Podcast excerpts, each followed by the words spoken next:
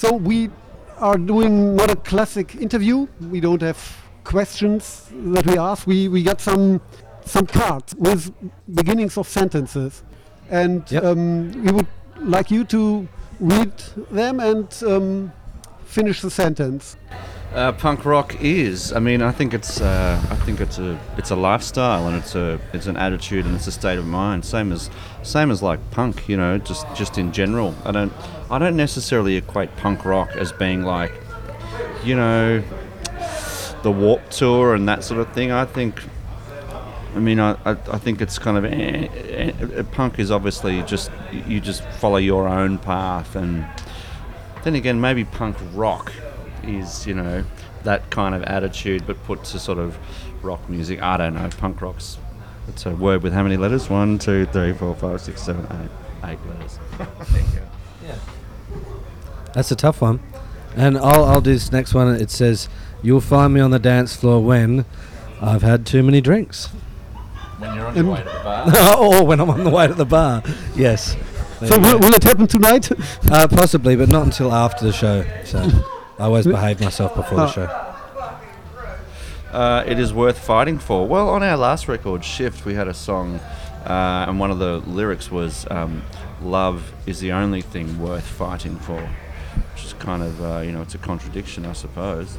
Um, yeah, and then now we've got the most hated question in an interview is um, oh do you prefer do you prefer the outdoor shows or the club shows doesn't matter as it's a good gig is a good gig.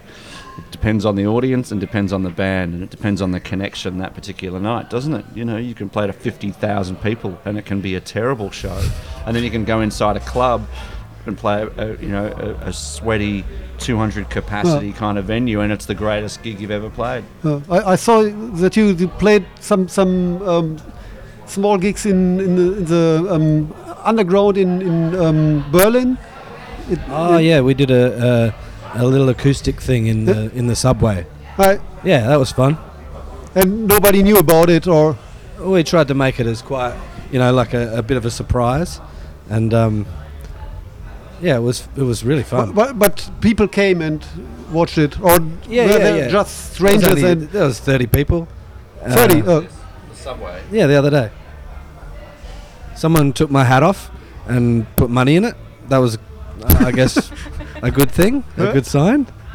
Yeah, it was really fun. It- I was actually really nervous about doing that. I was sort of more nervous about doing that than doing like a regular show. But the feeling afterwards was really, really great. It was like, you know, you need that sometimes. You need to challenge yourself and you need to get out of your comfort zone. Those are the best moments. Best way to, to fight right wing with love. Uh, on tour is fun. and, and what is better, playing in a c- small club? Yeah, right. um, I believe in a thing called love. Uh, before uh, here's a nice one. Before there was the internet, there was people putting posters on brick walls, and as there are now still.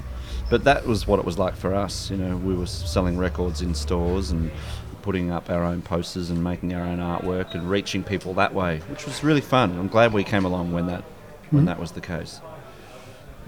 A really good beer. Yes, please. The first punk rock song I listened to was. God, you know, I mean, it was probably something like Anarchy in the UK or something, just because it would have been on a compilation thing that I would have heard. Maybe my older sister used to buy all these, like, early 80s compilation records. Mm-hmm. So it was probably like, or maybe it was like, I don't know, Boomtown Rats or something. Or Should I Stay or Should I Go? Something like Some- that. some one of British those, stuff. One of those ones that, yeah, crossed over, I suppose, mm-hmm. into, uh, into commercial radio. Mm-hmm. And I still love those bands, t- you know, today. My f- My my friends hate when I. Uh, I guess my friends hate when I have a few days off the booze. You know, because then I'm generally the person they like to drop in on to have a beer. So if I'm not drinking, they've got nowhere to go. yeah. The name of my first band was uh, The Living End. No, it was The Runaway Boys, which became The Living End. We've only ever been in one band, really. For me, uh, for me, Punk Rock Holiday is new and exciting because we've never been here before. We've never played it before. We've never been to Slovenia. Um, I don't really know what we're in for. You know, we kind of we went out, we've been out there and, and seen the crowd and we've seen the stage, and uh, I'll reserve judgment till after we've played. See what happens. I will never say never. The Sex Pistols, pretty bloody good. Fantastic record. And uh, it's far more polished when you listen to it than you than you first think. It's quite it's quite uh, incredibly well played and detailed and and uh, it's it's punk rock I guess, but it's um, clever. It's not just it's not just thrown uh, thrown down. It's it's it's well put together. The weirdest thing a fan did. Man, they do some weird things. They really do. I think one of them held onto a towel or something one time, like a sweaty towel. And um, I don't know, wanted it signed a few years later or something, when in fact it should have just probably been put into the rubbish. My first card does not exist anymore. And is it sad for you? Uh, not particularly. No, no, You, no. you know, not in, No, in it cars. wasn't anything special, Uh, and uh, it died. Uh, I get angry when um, uh, when people are ignorant and unaccepting of, of, of others and other people's opinions and uh, lifestyle choices. My friends love when I drink with them. If I, oh god, if I was a drug, I would be. Uh, um, oof, no, I'm not going to answer that. If I was a drug, I would be like a a, a, a pain relief, like a painkiller. I'd like to be that anyway, so you could just embrace someone and make them feel better.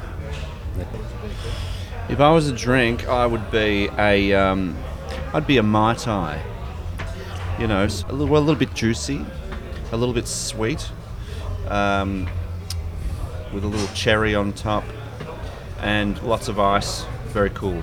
I collect people like you, musicians, reading the lyrics of uh, song of the Ramones, Okay.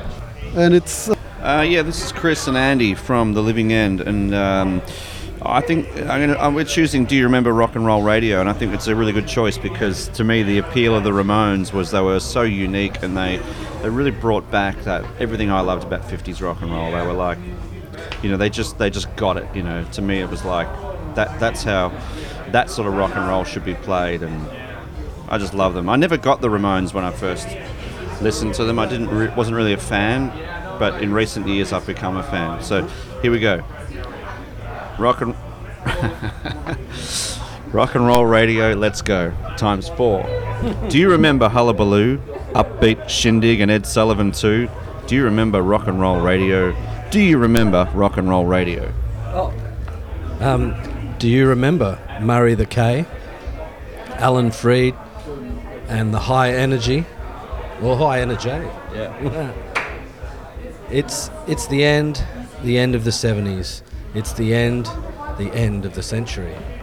Do you remember lying in your bed with your covers pulled up over your head?